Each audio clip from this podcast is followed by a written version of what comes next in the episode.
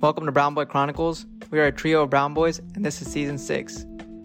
Tune in as we discuss the latest trends, culture, bits of philosophy, all intertwined with our brown upbringing, and a slew of guests who are putting on for the community and culture. Thanks for listening and enjoy the episode. Welcome to another episode of Brown Boy Chronicles. This is episode five. This is your co host, Lucky. This is Harvey. This is KB. And today, for this episode, as you guys know, we like to bring on South Asian individuals who are pushing boundaries in various different industries, representing our culture. So please help us welcome our special guest today, Sukhwinder Singh. He goes by the stage name Real Sikh. What's up? What's up? How you guys doing? We're good. Bro, we were just talking about this that um he's about Harvey, like before you joined, that he's about to head to a studio session and asked him if we could come. He said sure. Yo, yeah, the studio vibes are they're sick. Is it like a professional studio? Like you're renting it out? Like the. No, no, no. I so I knew this guy since uh like high school. Since he, you know, had like a very basic setup with like a mattress in the corner and that's where we recorded. And then now he has like his own, you know, big professional studio. So yeah, that's where I record. Maybe we should start from the beginning. Uh, Real Sikh. like why are you going to the studio session? What are you about? well, I started rapping when I was like eight years old. So I'm trying to I'm trying to see where it like started. Maybe because like all right, so growing up in America after 9-11, if you were Sikh, was pretty like, you know, you had to kind of you had to address your identity right away. You know what I mean? And just being Sikh in general because I was the only kid in my school with the patka on you have to kind of embrace the fact that you stand out or you have to like try to fit in. And I never Where were really, you raised? Jersey. I was Oh, raised okay. in Jersey. Yeah. So I never I never really liked fitting in or tried to fit in. You know, I would see other like Indians around try to like fit in and some people that just were being who they were, you know. I grew up in Sikhi, so I was very proud of that fact. You know what I mean? And I kind of had to address that early and then also dealing with racism, getting in fights a lot. And I was a very like uh reactionary kid because of that. You know what I mean? So I just always felt like I was fighting back. And then when I heard hip hop for the first time, it kind of gave me the same vibe. I kind of connected to it a little more than I connected to Punjabi music because at the time the only Punjabi music I heard was, you know, it was like a love song or like about, you know, Daru Pike, Daru Pike. Like I'm like I'm fucking eight years old. I I can't relate to that, you know what I mean? So like, but then uh the first like real hip hop experience I remember at eight years old was my sister had just got Eight Mile from Blockbuster. Remember Blockbuster? Yeah. So she she brought it she brought it over. Her friends were having like a sleepover or something, and they put it on. And just the way the movie opened up with uh, "Shook Ones" by Mobb Deep, and just hearing hip hop in that light, and then seeing the battle rap culture, and you know all the music that was there, it kind of like connected with me more. So I wrote my first rhyme after that. Do you remember the rhyme? Uh, I just remember uh, uh, the first line was like walking down the street, ain't missing no beat or something like that. It was, it was like it was whack as hell. I don't remember. I didn't I didn't know what bars how to count bars, so I would just I would just say something and then just rhyme with it, and then I wouldn't continue to rhyme with it. I would kind of just go on to the next. I I had no idea what I was doing. Who teaches you that kind of stuff, like bars and stuff like that, yo? Because like I feel like it's like what you have to go by like eight count, right, and then sixteen count. Like No, it's kind of it's kind of like a bar is kind of just what a line is in a song, and it's dependent on the BPM. You know what I mean? So like uh no, this the four count, that four count is is a is a beat, but then in like a trap instrumental, your four might be a little one, two, three. It might be a little slower. You know what I mean? So like it all depends on that. It's the four count. That's how I remembered it. You know what I mean? The four count of the beat. And then it also depends how you're rapping, because then if you're rapping fast on a slow beat, it might be a one, two, three, four, one, two, three, four. It it depends on something Yeah. like that. That was that that wasn't too hard for me to figure out. I kind of just like, and it kind of goes into the history of what I was saying, because I started doing my hip hop history, I guess, around like fifth, sixth, like 2005, 2006. Um, one of my friends, his dad went to New York a lot, and when he'd come back, he'd bring back like they had DVD stands and shit over there. So they had the Smack DVDs, you know, with battle rap and shit. And then they also had like these hip hop documentaries. There's one called The Art of 16 Bars. It's like mad old. That was one of the first ones I watched. And then just I got introduced to LimeWire too. So I was like, any name, any any like name that I heard, I would just have to LimeWire it and try to like, you know, figure this shit out. I was just so fascinated by hip hop. Dude, that used to be so fun. Just like trying to search yeah, for right? music on LimeWire. Like nowadays, like Rick streaming, Roll, yo, streaming kind of took the fun away from it. Like back then, you had to like search like what was popping on your own. Obviously, you know your Yeah. main shit, but it was so awesome when you just fucking find something that's none of your friends knew, like, and then you share it with everyone. Now it's like everyone's late. I'm always late to the party, bro. Like KB and all of them are ahead of the game, bro. Yeah, there was no Twitter or anything. Nothing was like trending. You had to kind of just Hot Figure new hip hop, yo. You look at hip hop. I used to just Yeah, scroll through two hot new dope hip hop. boys. Yeah. Two Dope Boys was another one I went to. Yeah, so like I was just learning about hip hop, and I was I was listening to more of, you know, how hip hop started, and I think I just got that mentality because I grew up around a lot of older people. You know what I mean? Are you Tupac over Biggie or Biggie over Tupac? Nah, Pac over Biggie. I'm the same way. Biggie's cool. He got, you know, he was good with flowing and stuff, and his songs were great. Like, and he's a legend. I would never disrespect him, but Pac just had more substance to me. You know what I mean? Yeah. Pac was more versatile to me than than Biggie was. So as a young kid, did you channel all you said you got in a lot of fights and everything. So you just channeled Yeah. all your energy toward battle rap once you started getting into hip hop and stuff? No, battle rap kind of came later. Um, oh, okay. I, I've been rapping, like I said, since I was eight, and then I, I got into the studio for the first time when I was like 13. I was the only like Indian kid, like I said, like Wait, how do you finesse that at 13 Studio at 13? Yeah. well, my, my one of my boys' cousins, he, he had a studio in Newark. Like a basement studio or like a professional studio? Nah, it was like in his room, you know what I mean? Oh, but he had he had all the good equipment. It was just in like a project building, you know what I mean? Like Yeah. it wasn't like a professional studio or anything but at the time i was getting introduced to the concept of like a mc versus a rapper right? Like you have all these different kind of rappers fast rappers slow rappers battle rappers performers love song makers whatever right? And an mc is supposed to be able to do everything right? So that's kind of how i started developing my style was i wanted to be able to just eh, you could put on any kind of beat you could have any kind of topic, you acapella, doesn't matter.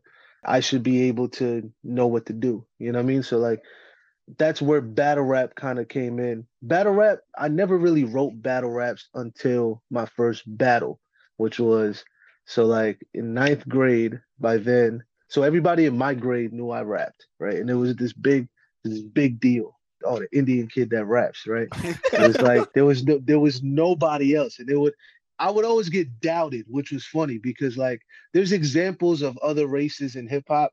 So like even if like a white kid said he rapped, you have like Eminem. So they're like, all right, maybe he could. If a Hispanic kid said he rapped, you got Big Pun and Noreaga and all of them. So then he's like, all right, let's give him a shot. But then every time I said I rapped, there was no example. So it wasn't let me hear something. It was yeah, right. You know what I mean? So like I always kind of had that mentality writing to like prove people wrong kind of thing. But I never I would always like rap and have punchlines like about myself. I never really aimed them towards anybody, right? So then in ninth grade, you know, new school, because now it's ninth to twelfth, right?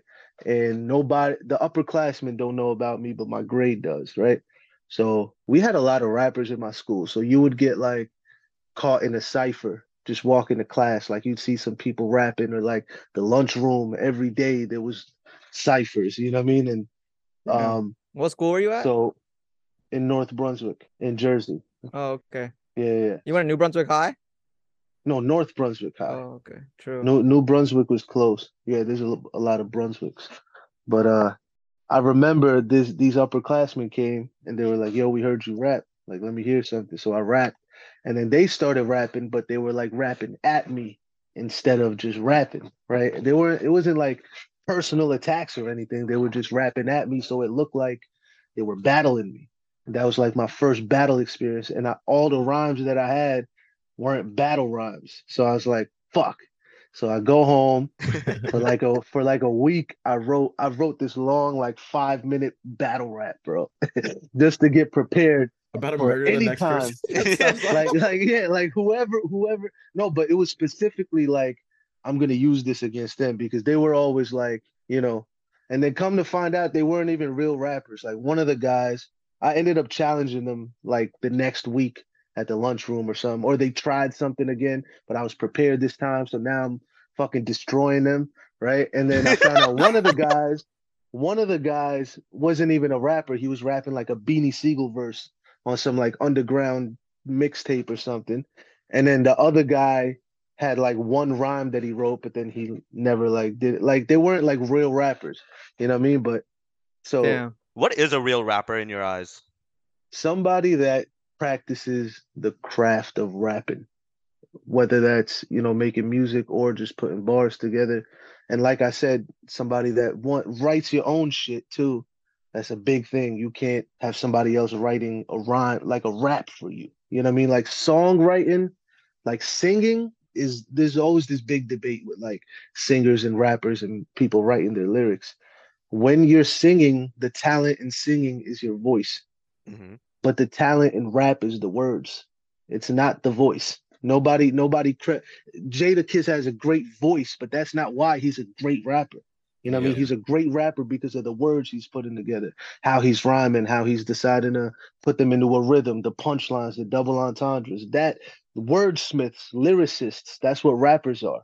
So that has to be coming from your brain, or else you're not a rapper. You could be an artist. You know what I mean? You could be something else. I agree with that because my favorite artist is Lil Wayne. I think Little Lucky's is too, right?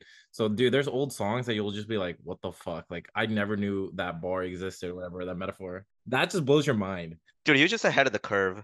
He doesn't write down anything either, which is fucking um insane. Like everything is in his head. He's never like I mean I I don't know where I saw all this, but like it's all It's in this like he's documentary, never I'm pretty sure. yeah he's never written down like anything, which is fucking insane. That's why like yo right like you there's a crazy intellectual level too. If you're a rapper, I you're Yeah. very intelligent person. Like there's Bro, they no got Chat GPT that. in their brain. Yeah, like right. because like you can train yourself, right? Like it's like so you've probably obviously been progressing over the years, right? And like Yeah. it's be- I didn't know. It's like I always was very curious. Like it's like, are you going to these battle raps and everything's pre-written, or is it like freestyle, or does it change? Like Well, it's a it's a little change now. So back in the day, it was pretty much, you know, on the spot. So you kind of just had to be ready for not even outside of myself. That's what all the old DVD battle raps were. It was people that they were rapping written shit, but they would throw freestyles in there.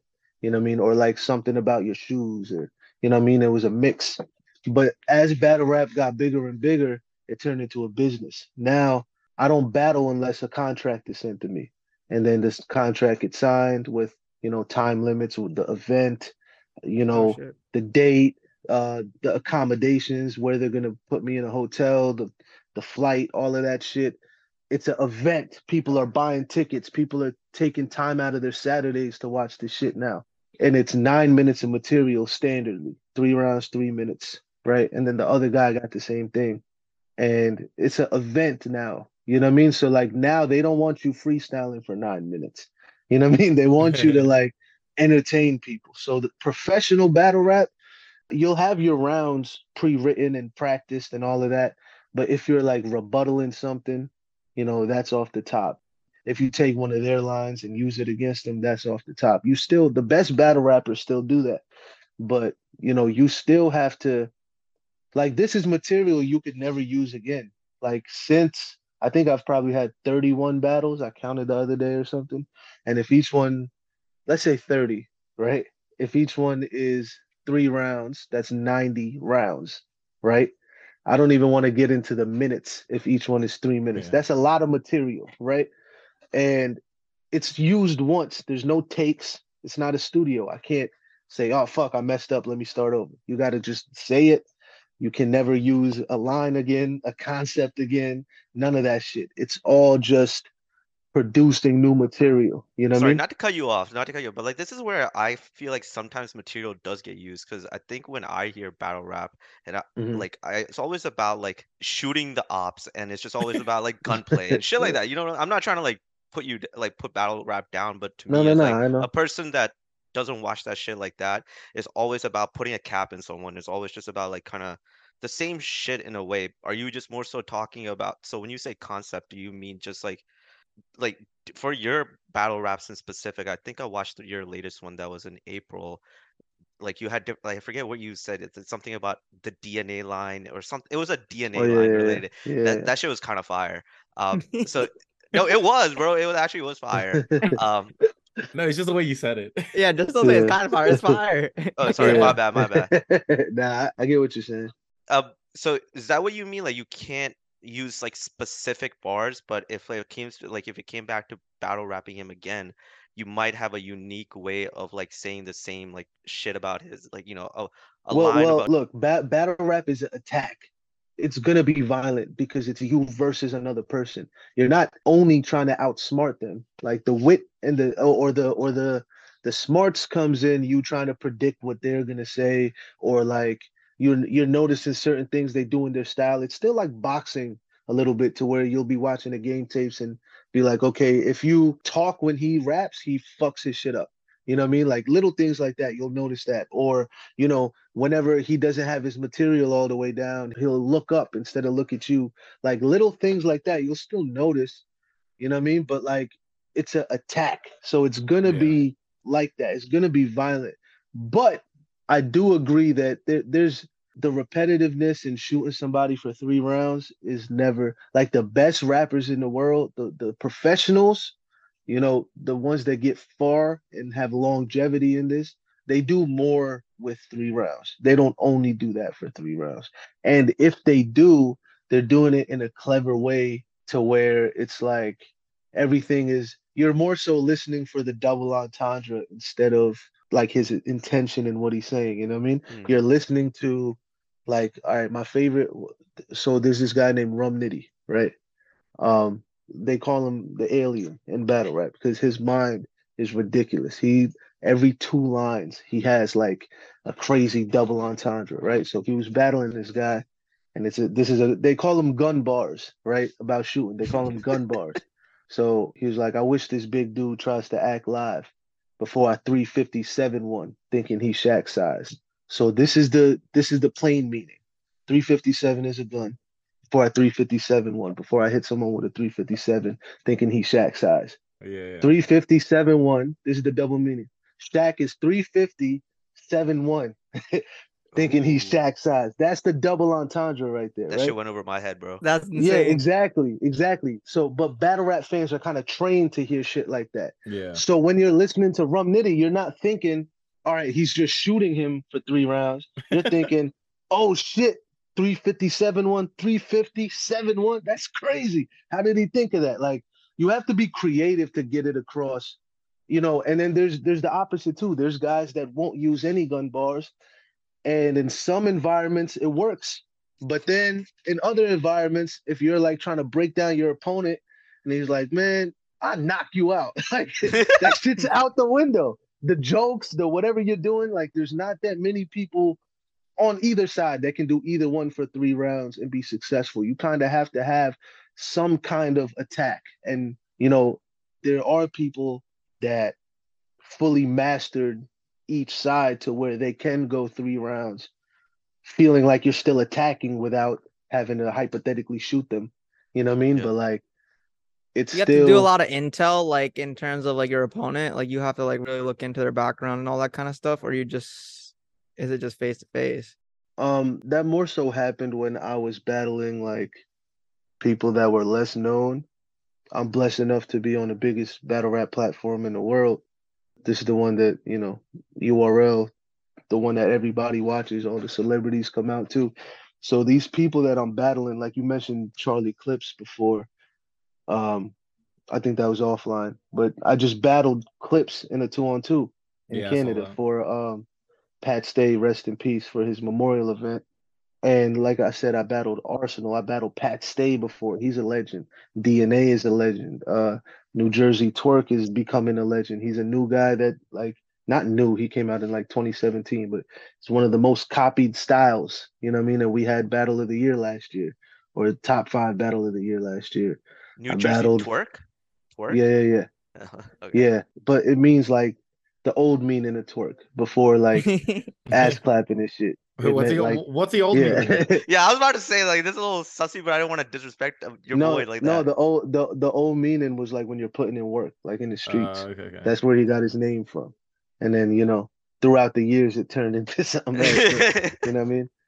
So before all of this, how did you go from just rapping in high school to actually professionally battle rapping? Oh yeah, so we skipped a we skipped a bunch of steps, my bad. Yeah, no, no, you're good. I Um, just want I, I, before we actually talk about battle rapping, I want to kind of like how'd you turn it into like a career almost, or like oh this is a way to like make money, or this is a way that I'm like oh I really enjoy this and I really want to do it professionally.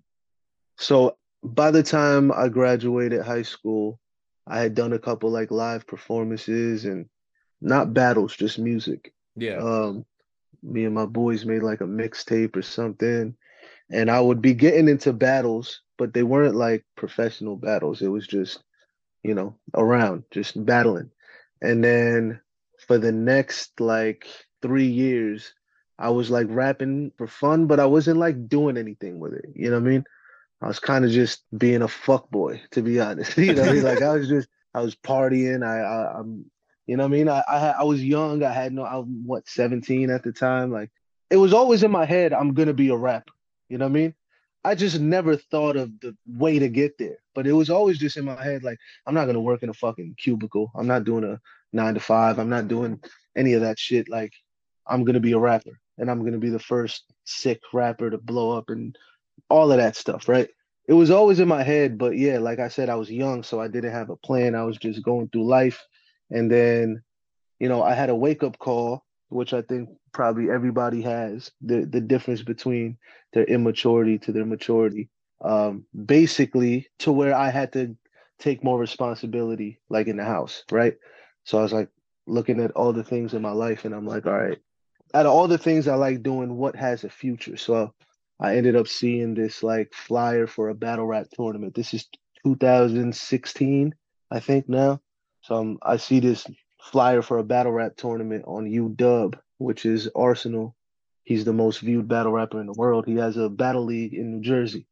So I was like, fuck it, let me just do this. Right. I had a bunch. And again, like I said, I was prepared for anything. So I had a bunch of verses that I thought to myself, you know, if I ever battle, I would be saying lines like this. And I was still obviously a huge fan of battle rap.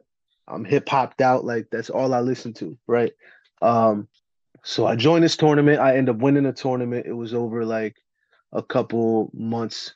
Uh, it was like you know one round in the beginning, and then you battle some people for three rounds or whatever. you were and nervous. that year, you weren't nervous at all, Um, like because it's your first time on stage, right? Like because it's different than like a high school crowd and like you're actually on a stage, right? it's different because it's a cappella. So so I but again, I I think because I visualized that moment so much, Yeah. I wasn't as nervous as I should have mom been. spaghetti. I kind of just nah nah. I I kind of just like I had battled before, so the only difference was the camera. You know what I mean? Mhm. True. The thing, but the thing that I did notice was being on a stage with the light on, and you know what I mean. Everybody looking at the like a being in a building where like everybody stops talking and all the eyes look at you. like I did notice that that does give you nerves until you say your first line that gets a reaction. Then you get a little more comfortable. I was more comfortable with the a battle rap environment because all the battles I got into were, you know, face to face, like in the street somewhere. You know what I mean? They weren't like on a stage. So the only thing that I had to get used to was just being on a stage because there is the acoustics are different, right? Like the reaction isn't around you. It's kind of just coming from one side and you kind of have to like control the crowd versus the crowd just being there and listening. Like professionally battling and and I figured more out the higher up I got, but that was just my first reaction to that. So I wasn't nervous um in that aspect, but I was like I guess anxious, right? Mhm. So ended up winning the tournament. So for that year, I, I did maybe like four or five battles or something. But from like 2016 to 2019, I got to a point to where I was stable enough in my regular life to where I was falling back in the trap of just doing rap for fun, right? I was battling here and there. I wasn't like taking it serious. And then um 2019, Lex Luthor, that's his name. He's the owner of a battle league in Staten Island. It's called iBattle. And uh he was like, okay, so UW kind of also the the league I started on where I won the tournament didn't really know how to produce talent. You know I mean? They would kind of just see somebody that was talented and try to just give them a bunch of battles. And that's not how you produce talent, right? So that's that's another reason why I was kind of just here and there with battle rap. And then so Lex hits me up and he's like, "Yo, why aren't you famous yet?" I was like, "What do you?" I was like, "What do you mean?" He was like, "Yo, you you just have to battle consistently." And he was like, "Yo, I got I got a plan for you. I'll give you a one round battle. You do good, I'll give you three. You do good, I'll give you somebody with a name." And at this point, I don't think I had really battled anybody with like a name. You know what I mean? Like Mhm. I I just battled like random lower tier people, right? This was just for free, right? He wasn't like offering you a, like a percentage or anything. He was just wanted to help you, right? No, because he's one of the so this is again one of the development leagues, Oh, right? okay. Like they have those leagues to where not developing and like that's all they do. They throw events and they'll have big people over there, but they're really good at producing talent. Yeah. You know what I mean? And he he knows what he's doing with that. So yeah, so now we're in 2019. I'm like, all right, perfect. I follow his, you know, suggestions. I do a one rounder, destroy the dude. It's on YouTube. It's called it's it's called uh, Real Sikh versus Mr. Hyde. That battle is actually such a body that they had to reverse our our time. So in real life, I went second. It was a one rounder, but he did so bad they had to switch and make me go first in the footage so people don't click out of it. You know what I mean? Uh, did a three rounder. Um, I'm gonna start saying the names of the battles in case people want to search them up on YouTube. Uh, Real Sikh versus Sean O'Shawn. That was an iBattle. He was like a known guy over there. And then I battled, uh, killed that shit. And then I did this battle with this guy named Excel, right? And that battle, it's a one rounder. It's a dope feel. It's in like a backyard somewhere. It's like that old gritty feel. And that battle got me the call from URL to kind of have like a tryout battle over there. Now, again, URL is like, if people remember the Smack DVDs back in the day, Smack is the host. Like he's the guy that kind of, you know, like he's the host now, you know what I mean? But he started this whole, you know, company basically, right? This is the one, like I said, all the celebrities go to and reference and talk about. Like it's the biggest battle rap company. And that's where every battle rapper is trying to go, right? So I get a call from one of them to do a tryout over there. That's Real Sikh versus Spade. It's on YouTube. And did amazing over there. And then I got a call to battle in London. This is all in 2019, right? So the first year I decided to take it serious, I ended the year with doing a tryout for URL and going overseas. That was the first time I got like flown out to battle somewhere. You know what I mean? So- So that just showed me, yo, what the fuck was I doing this whole time? Like, let me just focus on this, right? So then 2020 comes around, um, COVID hits, right? So now battle rap, just like a lot of places, took a hit because now you can't sell out venues, right? Mhm. And they ended up doing this uh tournament, another tournament, which is ironic, but it was like to introduce the new guys, and I was one of the new guys. It was called Ultimate Madness. Now, the rest of these battles are on the URL TV app that I'm gonna be talking about. Um, it's a subscription based app. They used to be on YouTube a lot, but after like 10 years of free content, you know, they had enough to develop into having their own app, yeah. the first battle rap app and all of that stuff, right? Um, and we really like took the culture by storm because now battle rap was in this place where, you know, all the stars, it, wa it was becoming more of a show than a competition. So like the people that are super famous, people would come just to see them and they would only like cheer for them. And the battles were becoming more of like a reaction thing than a battle. You know what I mean? So now battle rap kind of reset because we can't have venues anymore. Only the staff is in the building. So now it's getting streamed. Uh, they also did a deal with the streaming service Caffeine in 2020. Um, Drake sponsored the deal between them. He was a big part of the shit in the beginning too. He's always ahead of the curve. Yeah, so that was like a huge thing for me because now battle rap had nothing to watch, and the only thing they could watch was us. You know what I mean? So it was like time to show out, and it's being introduced in like a raw talent kind of way. Like fuck all the other intangibles. Can you rap? Because now since there's no crowd, nobody's getting influenced to react. You kind of just have to judge on your own, and it was it was a shift for battle rap, but it was also a great way to get introduced. So that was like my first year in on it. Um, was 2020, and then you know we could talk about the rest as we go on. But yeah, so that's how I ended up getting there.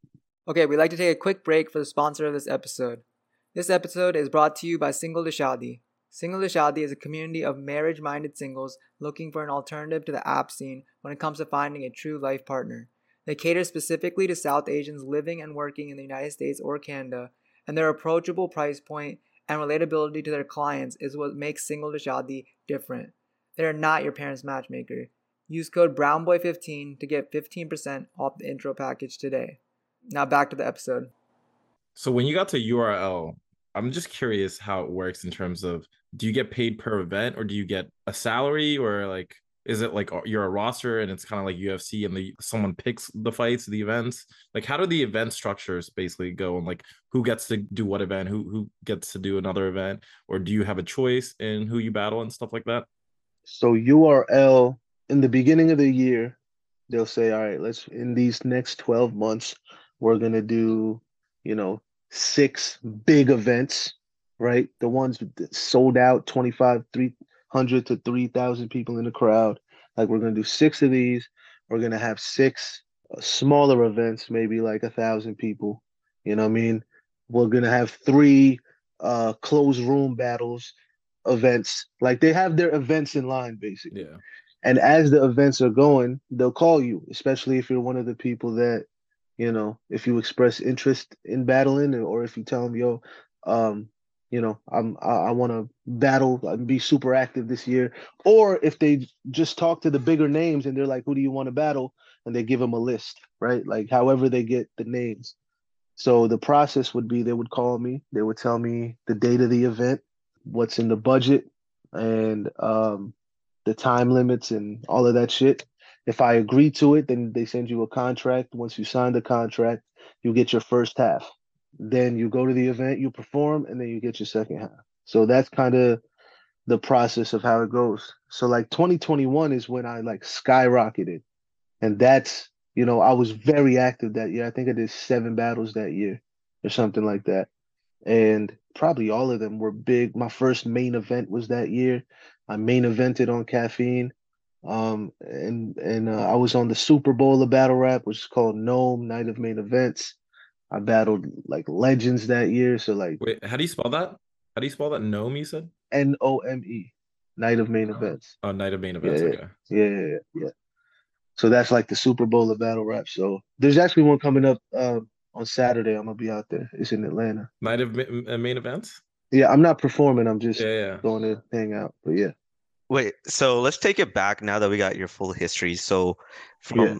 The very beginning to now, like from 20, I think you said 2019 when you took it seriously, in those like three or four years when you're just trying to like figure it out, what did your parents think all of this? Like, you know, like I mean, you're Punjabi at the end of the day. You know how our Punjabi Right. parents are. They want you to find like yeah, a stable career, like, you know, like how was your like parents like receptive of what you wanted to do? Or was there pushback or do you always have to fight with them? And did you use that as an edge to like, you know, prove them wrong? Or what was like the dynamic there?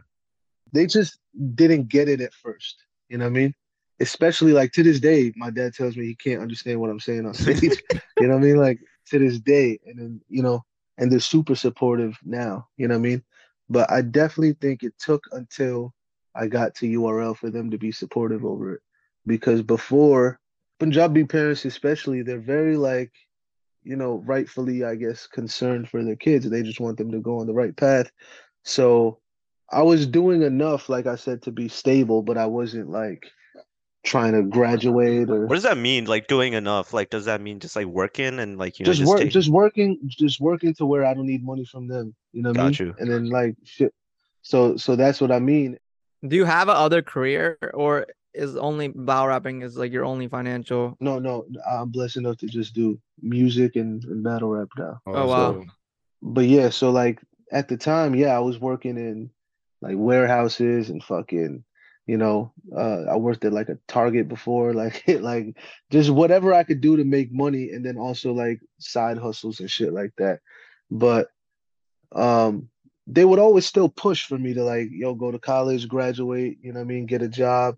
But it would always be like a pushback for me too, because I'm just not wired to be in that hamster wheel, you know what I mean? Of just every day waking up and going to work for somebody else and being miserable. Like, if I found something that I like doing, you know what I mean, that would be different. But like, I just never did. Like, I, I had an experience where I tried to go to college and I didn't really align with anything, you know what I mean? Like, I just don't think I'm wired for that. Did you have like a sister or like a older brother like they would use like that has like a quote unquote normal career and then they use or are you like were you just yeah, I have I have an older sister and she was uh she was actually still in school at the time, but she was getting like a higher education. You know what I mean? So um they were never really like strict. They were more like concerned or like uh inquisitive, I should say.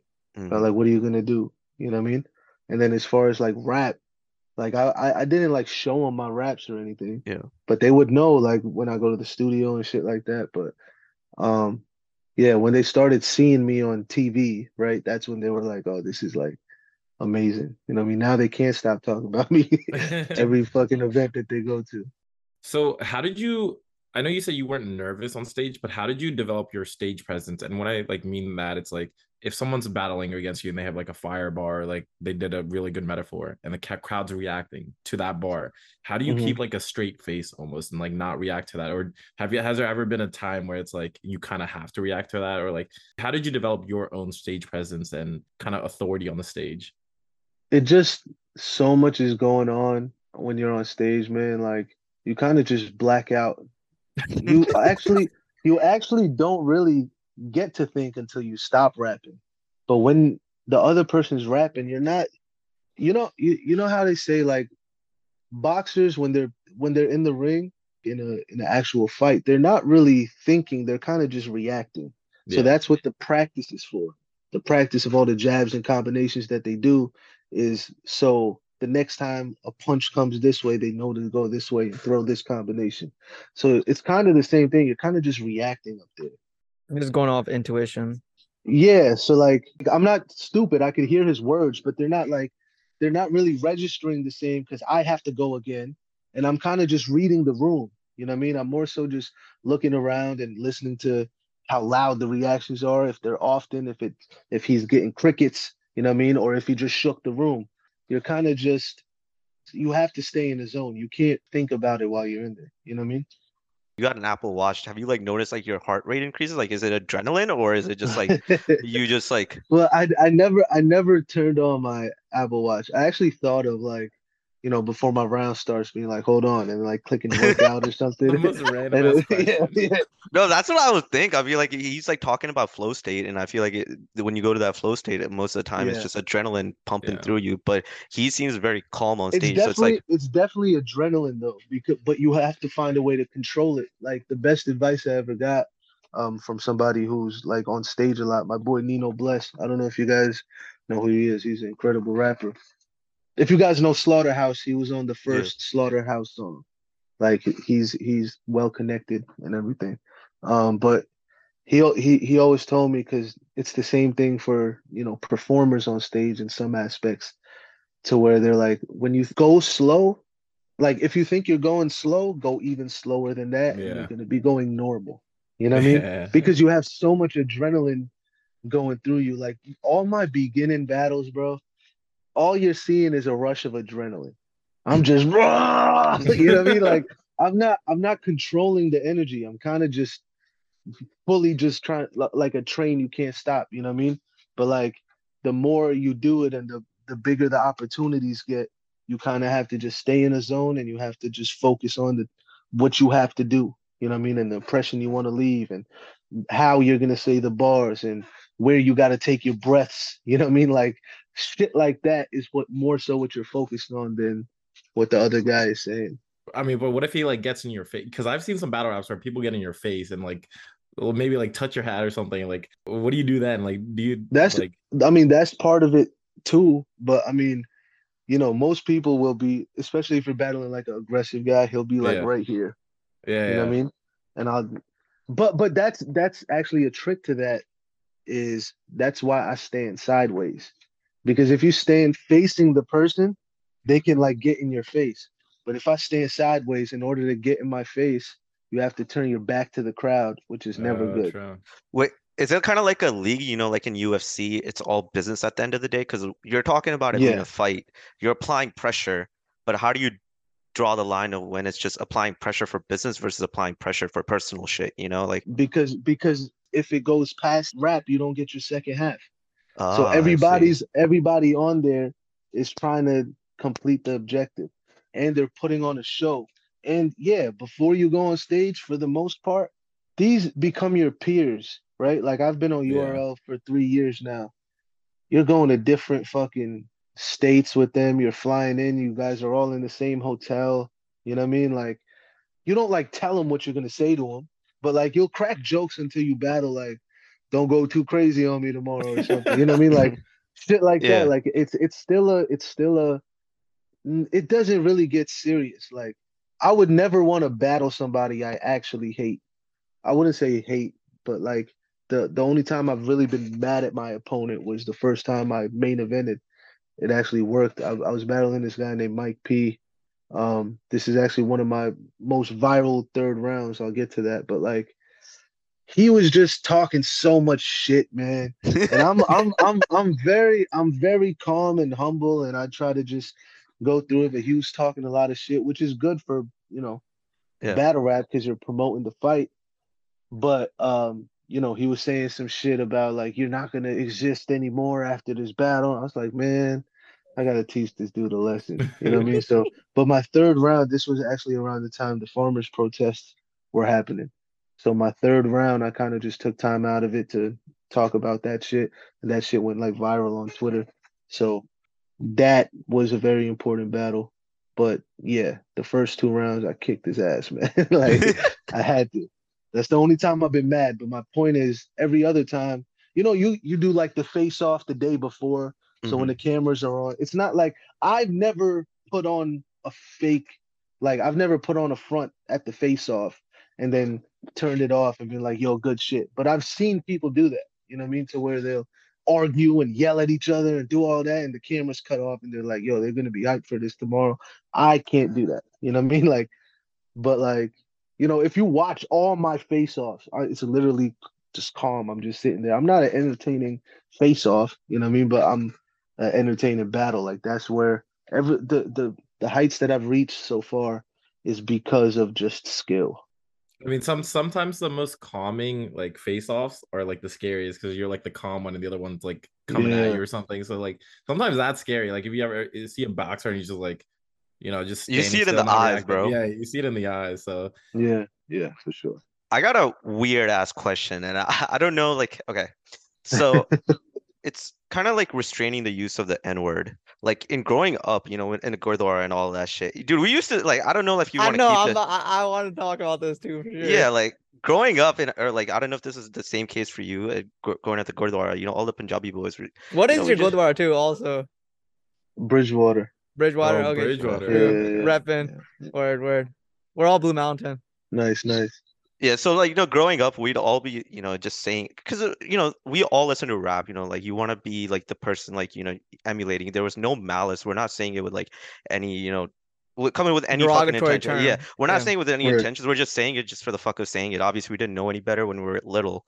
Like for you, since you were with the shits very early on, did you like innately, like you yourself just knew like that's like a line I don't cross, or did did someone have to like press you about it like while you're rapping sometime? And like have you ever even slipped up or now it's to the point where you just know like that's not me. I like what was like is there a story behind that or you Yeah, just knew? No, no, there's no there's no really story behind it because I just never like racism became a trigger for me super early. Like I said, I was what the first week of second grade when 9/11 happened and like when I say I was getting in fights, I mean it was always fighting over race. It was somebody saying some racist shit to me, and I would fucking start fighting them. I'd snuff them right there. But like it was like it, it was always such a trigger for me. So when I became aware of the word, it was never that's not what I noticed about hip hop. You know what I mean? I was noticing the lyrics and the, the rhythm and how I connected to the music. So since that word, even the inception of it started from racism, it just never became a part of my vocabulary. And I think that's the problem that a lot of like I, I tell you if any one of you guys said in front of me, I would take you guys right there. I've done it fucking every time I meet a Punjabi person that talks like Mhm. that. Cause it's like it's not our word, you know what I mean? Yeah. And it's not it's not something that should even become a part of your vocabulary, but it becomes that if you're around a bunch of people that are saying it and you're not aware of or if you don't have any sensitivity triggers or something like that, that's how people just start talking like that. You know what I mean? And my thing was always, yo, you're not gonna talk, you're not gonna come to a battle rap event and talk like that. Yeah. So you know it's that's not how you're supposed to be talking.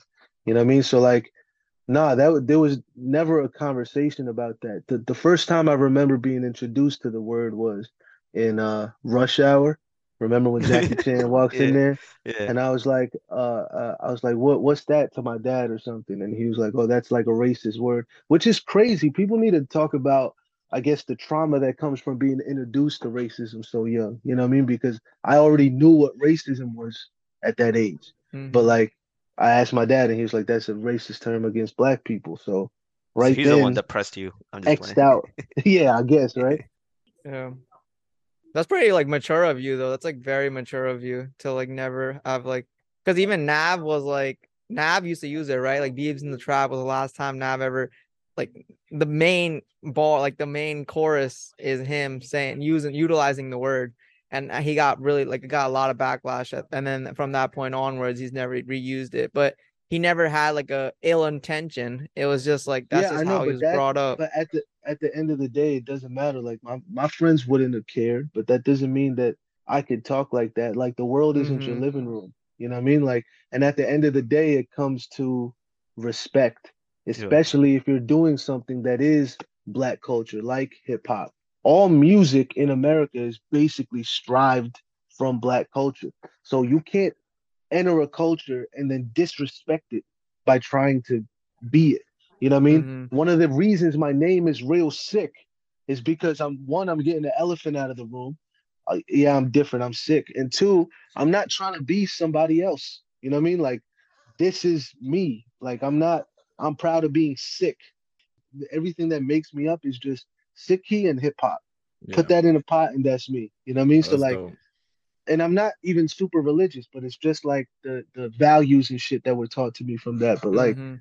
I guess I was just so in tune with my identity so young, which is rare. Like I'm not saying that's like bad I want to give you props people- because I feel like I didn't even think about shit like that, like the way you're thinking Yeah. about it at early age on. So like it it's I think that's what Rinku is saying too, you know, that's like very you're like ahead of the curve almost in a way, like at a because young yeah, because I I know most of the people that get used to saying that are ill intentioned, but it doesn't matter. Your intention doesn't matter at the end of the day. You know what I mean? Like it's it's it's about just respect. It's just a respect thing to me. And respect was just I I, I don't know why it was just so important to me young. You know what I mean? So like it was just never a line that I even thought about crossing. Like even the ways I memorized songs, I would just psychologically change the word into Mhm. something else. So when I sing it along, I'd say like bitch instead or something. you know what I mean? Or like, you know, Yeah. I'd say like, hey, you know what I mean? Or something like that to replace it just as a kid because it was just I was never comfortable with it. I just say slime for everything now. Yeah, Yo, yeah. I have two questions. One, when you're like going to the studio, this is like something I've always been curious about. Like, is Mhm. it always beat comes first and then you put lyrics to it, or is it you come with the lyrics and then you find the beat that works with it, or is it just constant flow, interchanging, like it's di- like case by case situation? Well, I practice rap pretty much every day. So it's impossible to find like a new beat every day, right? Mhm. So you're gonna end up having lyrics and bars that you haven't written to a beat, but you kind of have the idea to, and you might have put it in your phone or you have it in your head or whatever. So then the next beat that you do here, you kind of just end up forming it to that rhythm. You know what I mean? Mm. But like when I was so like I just worked on this project, um, and I've been in the studio a lot. So now when I'm making songs, it, it it's more about finding the beat first. But you know, if you're just doing like that's most of the time how it goes. I'll find a beat first, and then. So the best quote I ever heard about like describing music was from Joe Budden. It was uh music is what feelings sound like. You know what I mean? So like Facts. that's the best way I processed it. So like when you're writing to a song, the the place a lot of people go wrong is like you'll hear you'll hear the song and the shit you're talking about or the way you're saying it is a complete opposite energy to what the song is. You know what I mean? Like you kind of have to just match the feeling that you get when you hear the beat. So yeah, it's a, it's about hearing the music first for me. Yeah. What's your opinion about people that like rap off beat, like Blueface? Like, well, well, you could, you could, you could do it good. Like there's some, like the whole Detroit style of music now is offbeat on purpose, but they know how to do it. You know what I mean? Like it's it's dope as hell to to hear how people do that. But um, anything I've heard from Blueface, I don't really bump. You know what I mean? Like Wait, uh, talking about songs, I saw recently off of uh, Jazzy B's new album, he did a collaboration song at the end. I think it was his last song, right? yep, blessing. Yeah. How did that happen, and how how that collaboration happened? Because he is the crown prince of Bhangra, right? At the end of the that collab and the Drake collab too. We gotta go into that too, yo. day. Yeah.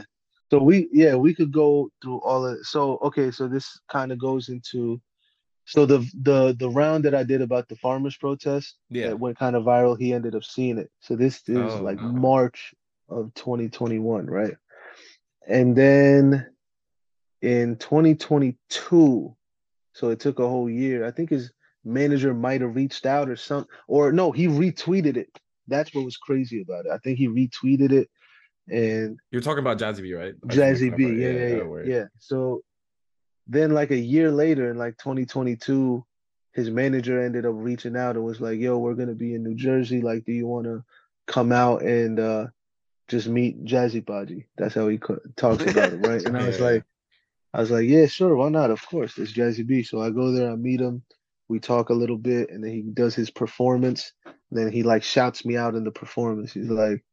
You know, we got a battle rapper, Real Sikh. Support him, whatever, whatever, right? That's dope. And we kind and he kind of just left after that, and I didn't get to like chop it up with him after. It was kind of just in and out, right? So then they reached out to me a couple months later and was like, he was like, "Yo, I got this song that's kind of on the same." Because we talked about like what we like showing about Sikhi and just Punjabi people is the strength in us. You Is know it like I mean? a And phone lot call with of- him? Is it like a phone call with him, or like how does he? How do you guys like communicate? So so this is the first time I talked to him is in person. Oh, okay. So at, we're backstage at his show, and uh, we're just talking about that. Like I like showing the strength in Sikhi and, and Yeah. Punjabi people because a lot of the it, you know representation is a big thing, and we don't really get represented in the strength ways a lot. It's kind of more so like, and even if we do, it's not even us doing it. You know what I mean? Like Bollywood loves writing movies about us and shit, but then when real shit goes down, they don't do anything. You know what I mean? Yeah, so we, like, we, we we talk about this a lot on our podcast about how yeah, so so that was one of the things that we talked about was like, yo, during the whole farmers protest, all the people that play Sikh people in their movies didn't say shit. You know what I mean? Even though it, it kind of affected Sikhs a lot, you know what I mean? Or like just Come on, Akshay anything. Kumar. Yeah, right. like he's a Sikh in like how many movies and he didn't Singh his is shit. king until Yeah, it's Singh 2020. King. The what was the other movie? Kesari that he did? Oh yeah. Like Wait, when you were talking to Jazzy B, was it like a Punjabi conversation, or was he speaking to you in English? like half and half. You know what I mean? So yeah, we talked about that. He leaves, and then like a month later, he calls me and he's like, "Yo, I got this song for this album I'm doing. The album's called Born Ready." Uh, so this is like July now, July of 2022, and he's like, or June of 2022, somewhere there. He's like, "I need you to. I'm gonna send you the beat. I need you to write, uh, write to it. It's about like the strength in Punjabi people. This is the hook." and it's kind of political or whatever. And I was like, all right, cool. I kind of had a battle going on at the same time. So that was like the roughest week of my life. Like the only the only time I've had like a bad performance in battle rap was then, just because I was like, there was like a whole bunch of shit going on. Like I didn't know about the battle till like the week before, and I'm working on. So I'm in the studio and I'm writing for a battle, and it's like the most stressful thing in the world. Like I did good, but I mean, to me, I think I could have done way better. But the Jazzy B thing, I prioritize because it's Jazzy B. You know what I mean? Yeah. So like I wrote my first verse, sent it over, and then he was like, "Give me more. Like you could go longer." I was like, "I didn't know." like I sent him like a, I sent him one verse, and then he was like, "Yo, you could keep going. Just speak what's on your mind." I was like, oh, I and I really admired that about him. So now I got two verses on the song, which is dope as hell. He told me to do an intro and an outro. I was like, I, "This shit is crazy." I'm like, and I didn't know it was real until like the album got announced and shit because I never really heard the final version of it until I actually I, I thought it was real when Dr. Zeus fucking messaged me. and I, he was like, yo, what's your real name? Can you write the lyrics out for me? I was like, oh shit, like that's dope because you know he has his fucking stranglehold on Punjabi music right now. You know what I mean? So that was crazy. And then it was even more surreal. I got to perform it with him in March. Uh, he brought me out to a show and didn't tell me he was bringing me on stage. so I wasn't like I was just dressed to like show up, and then he just tells the DJ, "Yo, put on Divide and Rule," and hands me a mic. I'm like, "What the fuck?" I was like, "All right, fuck it, let's go." That's But, awesome. Uh, yeah, Yeah. that verse, the the verses on that song. I'm glad that you didn't like stray away from being political as well, mhm. and I'm I'm glad that Jazzy B like like kind of let you do you. I mean, it's it's very important, I think, because I mean, even if you look at all the shit that's going on in Punjab right now, like people have just like twisted just regular common things that we used to talk about and made them like political talking points. Like even the word like Khalistani, like Khalistan was never a bad word, Yeah, but they but they just assigned it as like a synonym to like terrorist now and that's part of shit that the media will do you know what i mean they can take something that is just supposed to be a conversation now they'll make it a label so now anybody that like brings it up they're just like oh he's Khalistani and then it, everything you say is invalid it's like you you don't even start a conversation like that like that's another reason I did the farmers protest thing. You know what I mean? Because the internet was getting shut over there. I say it in my verse. Um, it's a, a Real Sikh versus Mike P. Again, it's on the URL TV app, or you could probably put put it in on Twitter and find it, right? But yeah, like the internet was shut, so I was talking about it about how like it's affecting people and what's going on over there or whatever. You can't silence us. Like politics has kind of always also been a part of like Sikhi. Like even the gurus were fighting against political oppression. Like it's not like something that's like out of the ordinary for us. And I feel like part of representation is also speaking out for the shit that people might Mhm. stay silent about. You know what I mean? Whatever it might risk. I mean, that's not the only song I have it. You know, I have other songs where I'm talking about shit like that too. I just did a song with my boy Nino Bless. It's called Azad. We named it that, and he's he's Puerto Rican. He didn't know what that meant, but I was like, is it, name it this. But it's fire whenever that shit comes out, and that's probably my favorite verse I've done about the shit going on over there. Like I, I don't feel I should ever not talk about shit like that. Like, especially if I have like a long form project or something, you're gonna get something from me talking about that because it's part of my identity. You know what I mean? Do you want to talk about battle rapping for Drake and meeting him in person? Like how that how was that? Yeah, that was like probably like the best weekend of my life, man. That that not not only because of him, and uh, and I'll get to why. So um, this is September of 2021. Like I said, um, I had kind of been on a run. Um, I did I main evented in March versus Mike P. Then I battled on NOME the Super Bowl, and for the first time in history, I made my opponent quit. Like the first time in URL history. Wait, that's a thing. What like what happens? Like, does he get So paid? Like, it was it was no it was body of the year like that's what they crowned it. At the end of the year they do awards and I, the award I got was body of the year for this battle. Um and shout out to his name is Danny Myers. Shout out to Danny Myers.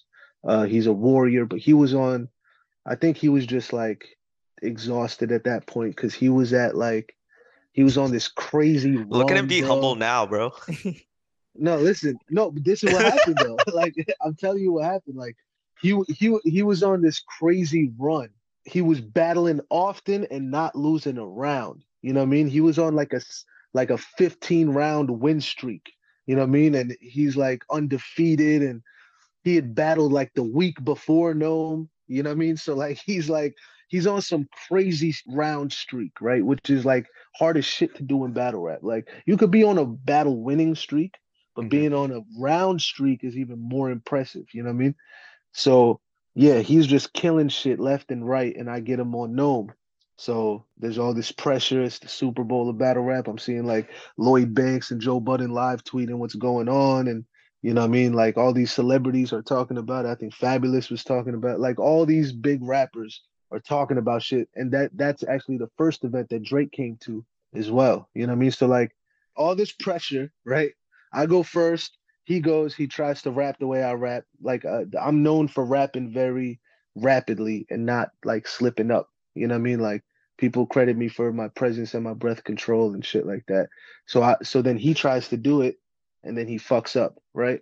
Like stumbles. Like there's a difference between rapping and stumbling over a word and like oh fuck and then trying to go back into it you know what i mean so like he does that and mind you he's on a round streak so he hasn't lost a round and now he just you know if you stumble and choke you you lost that round automatically right so he stumbles and then he goes again and then he chokes to where he's can't remember his next line so then i go second round go crazy and then he raps for maybe 12 bars and chokes again right? So then my third round is super personal.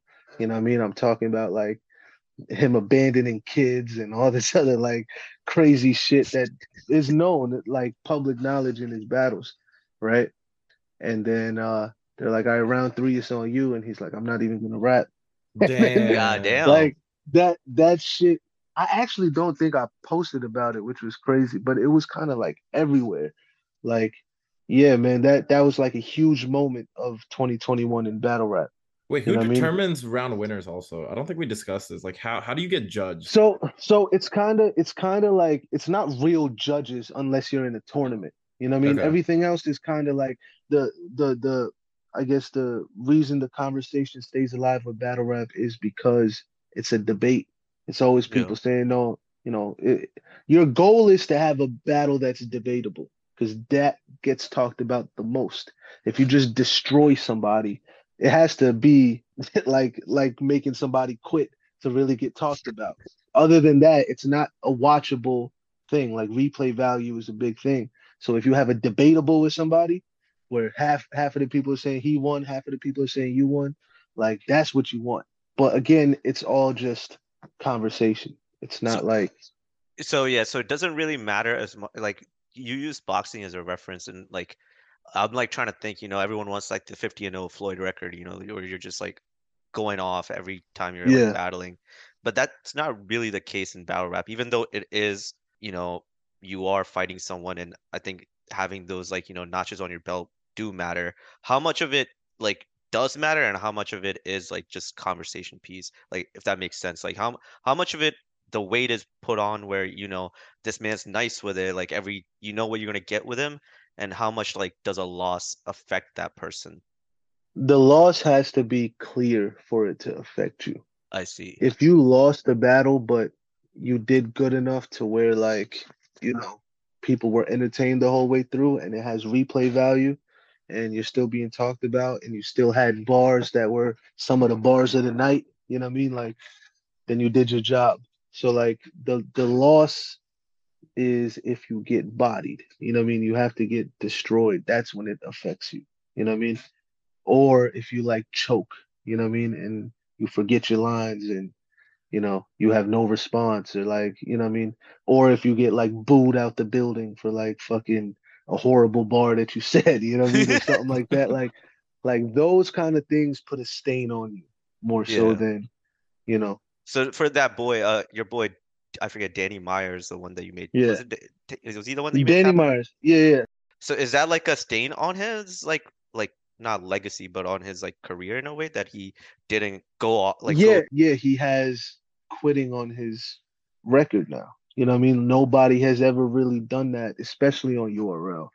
Like nobody has quit before. Like you kind of just even if you're getting even if you're choking, you try. You know what I mean? But like each round got I mean, he didn't even rap the third. The second he rapped, like I said, 12 bars, which is 12 lines. That's like not even a minute. You know what I mean? Yeah, yeah. And then he like so I didn't even get to take a break.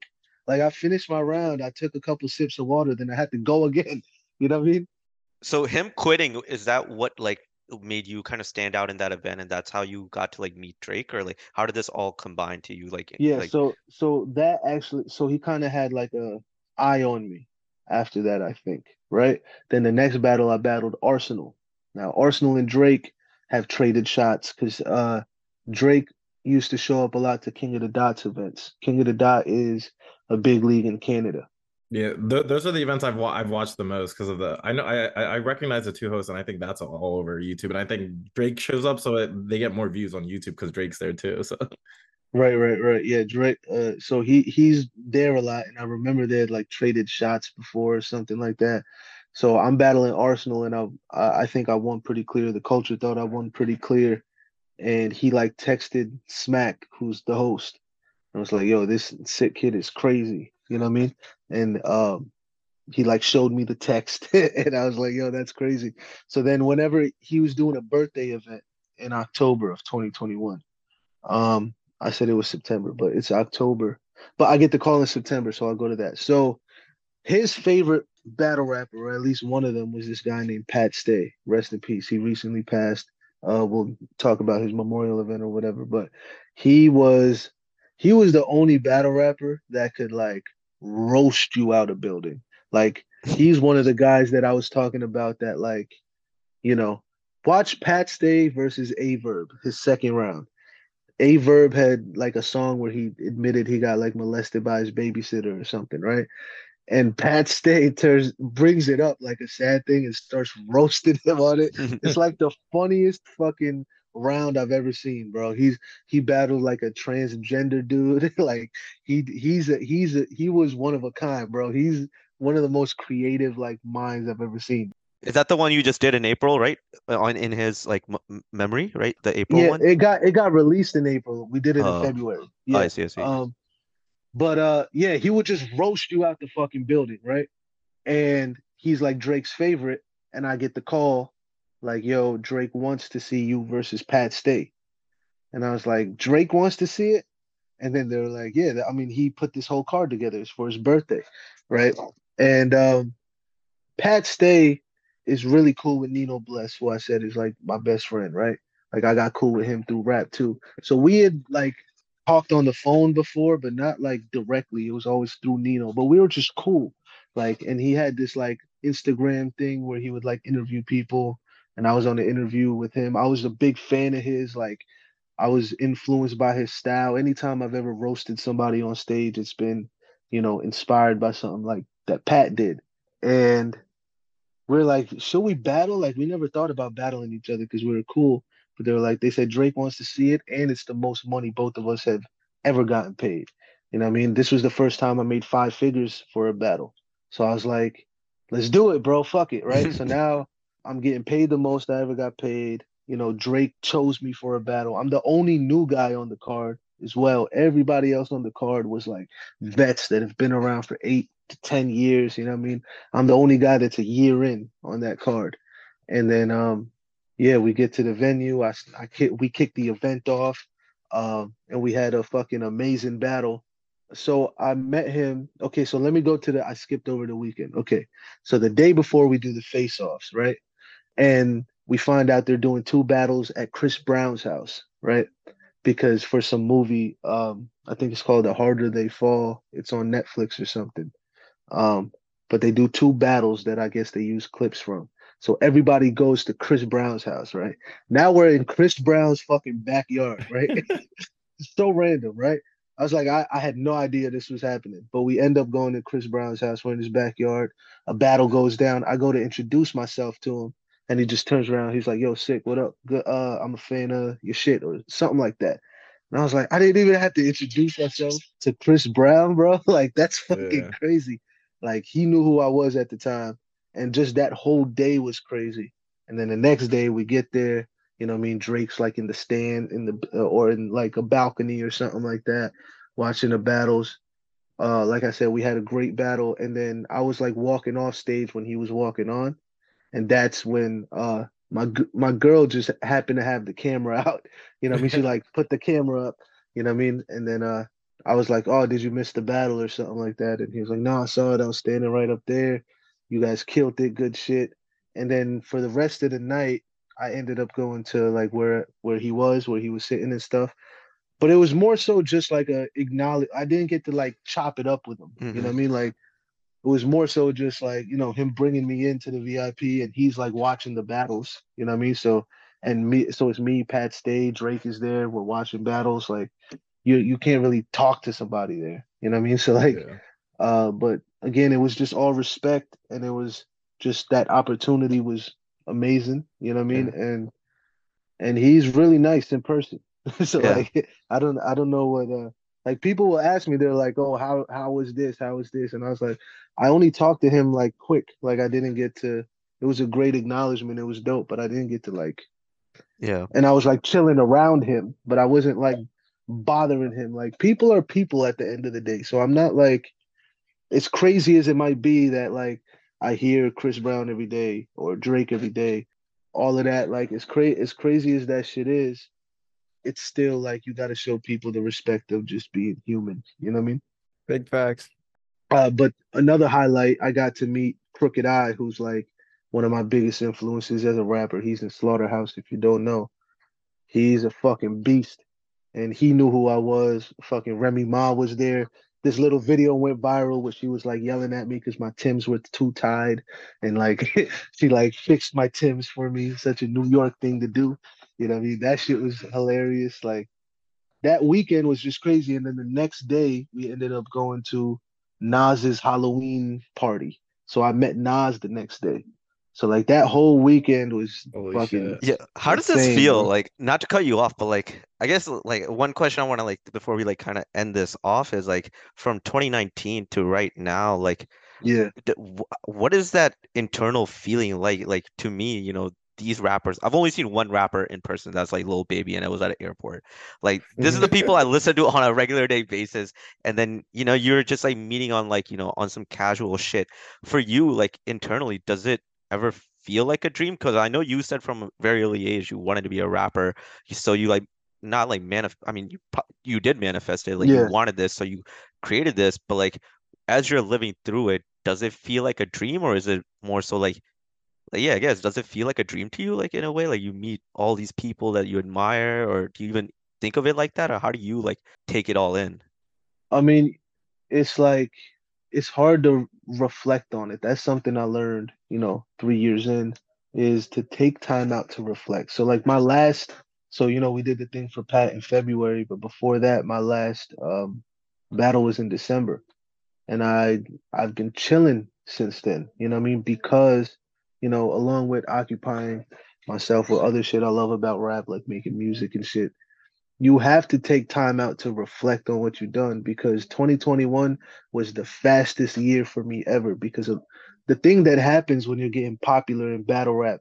It's such a niche thing, but it's broadcasted so like widely, I guess. Go like if I went to a club, the security watched battle rap and he knew who I was, so now I don't gotta wait in line anymore. Or we're walking in New York somewhere and I'm getting stopped for pictures every fucking four blocks a random mm-hmm. fan runs up, yo, are you Real Sikh? Yo, can I have a picture? Like your life changes. You know what I mean? So it's kind of hard to reflect on it because it's the same thing with meeting all these rappers. And again, these people I'm battling, I've watched for years too. Mm-hmm. Like, like I said, I'm influenced by Pat Stay. Arsonal is in my top five of all time. You know what I mean? Like I got to battle uh K Shine, who was in like my top five of all time. Just people knowing me, you know what I mean? And and and talking to me by name is crazy. And the fact that they're saying like Sikh, you know what I mean? Like they know nobody knew who a, what a Sikh was when I was growing mm. up. You know what I mean? So like that part is dope to me too. But like, nah, it's it's it's hard to kind of feel like a dream. It kind of just feels like I got more work to do. I think I'll get to that point of reflection when I get when I feel more like, you know, I can I can chill for a little longer.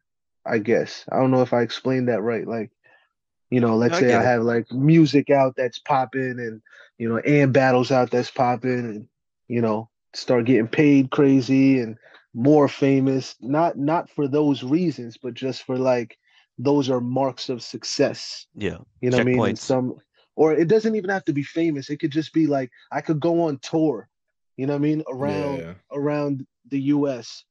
And even if I'm selling out fucking 500 people venues or something, you know what I mean? But I could set up a tour and sell out these little venues and make a profit from it or something. Like something like that would be like those moments. Cause like a- any moment that I had where I felt like, oh shit, I made it.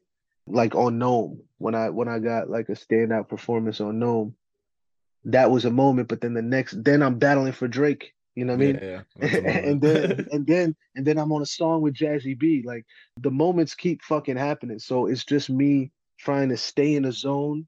Cause sometimes if you reflect, you can either get a little too comfortable. And I experienced some of this too. You get too comfortable and you forget to, you know, keep your keep your eyes on the prize figuratively, right? Like to keep grinding. Sometimes you just get comfortable in your spot. You know what I mean? And that's that's the worst place for a creative mind to be. So when you write your autobiography, you gotta come back, bro. and tell us how it all feels. yeah, I'll figure it out. What I mean, obviously it's surreal, but it's they're just moments that you you know you just have in your memory forever. But it's it's just like yeah, you you gotta you gotta I guess get to more of a point of your own version of success to kind of you know Yeah. like I said Yeah. reflect on it better. But That's dope. Well, I know, I know you. I know you have to go to the studio soon. We don't want to keep you too much longer, but uh, we're just gonna do our last segment that we do every episode. It's songs of the Yeah. week. We just go around real quick, just name a song you've been fucking with, and we usually add it to our playlist. does it have to be any genre? Any it have to genre, be- literally any genre, foreign language, anything, whatever you've been fucking with. Yeah.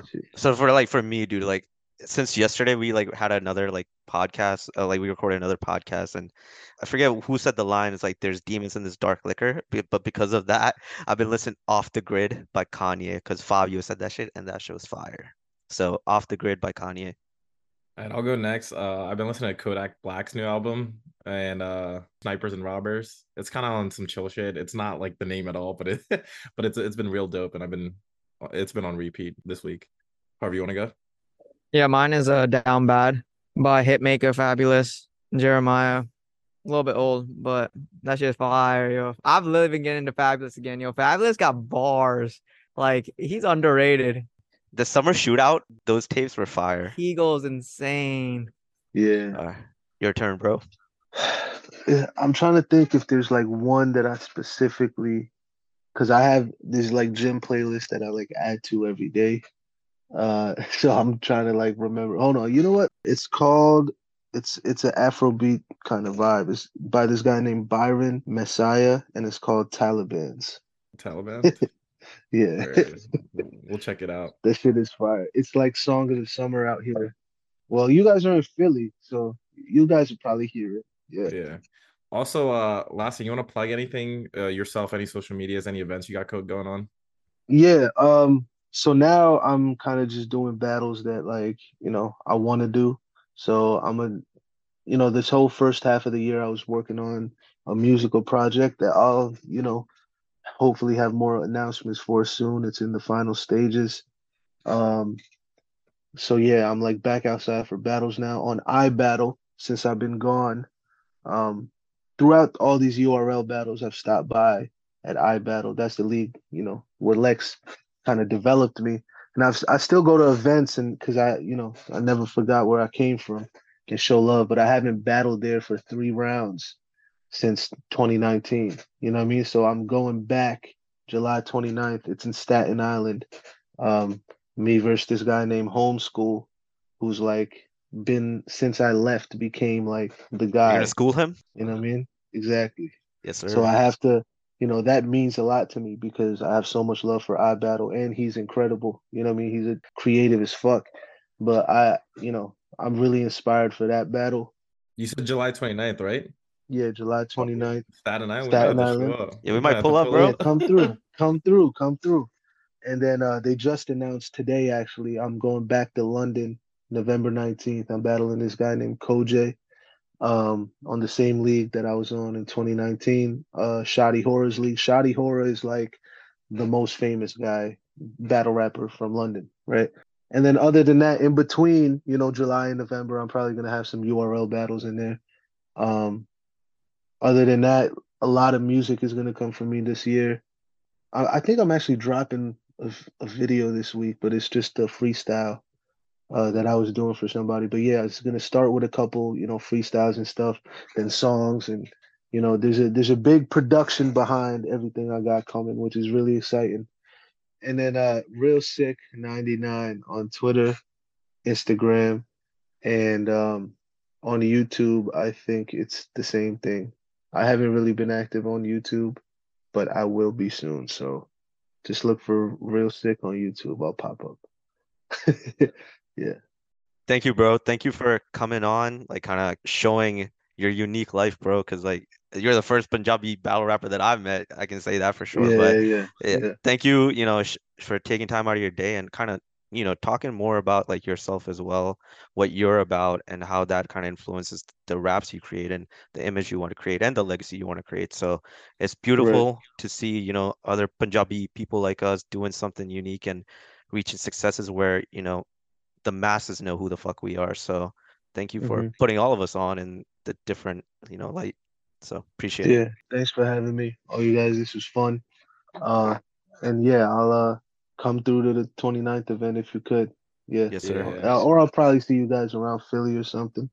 Yeah, know what I mean? we'll, Yeah. we'll try Yeah, to let's like change a- numbers. Yeah, Cave, you got his number. Yeah, We'll, let's go yeah. out for sure sometime. Okay, yeah, yeah, yeah. Let me know.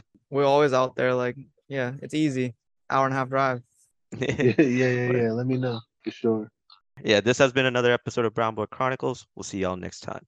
Peace.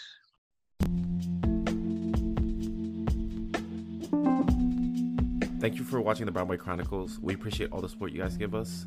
All of our episodes can be found on every streaming platform. If you guys want to follow us on any social media, it can be found in the episode description. Also, if you guys have any business inquiries, please feel free to email us at brownboychronicles1 at gmail.com. Thank you.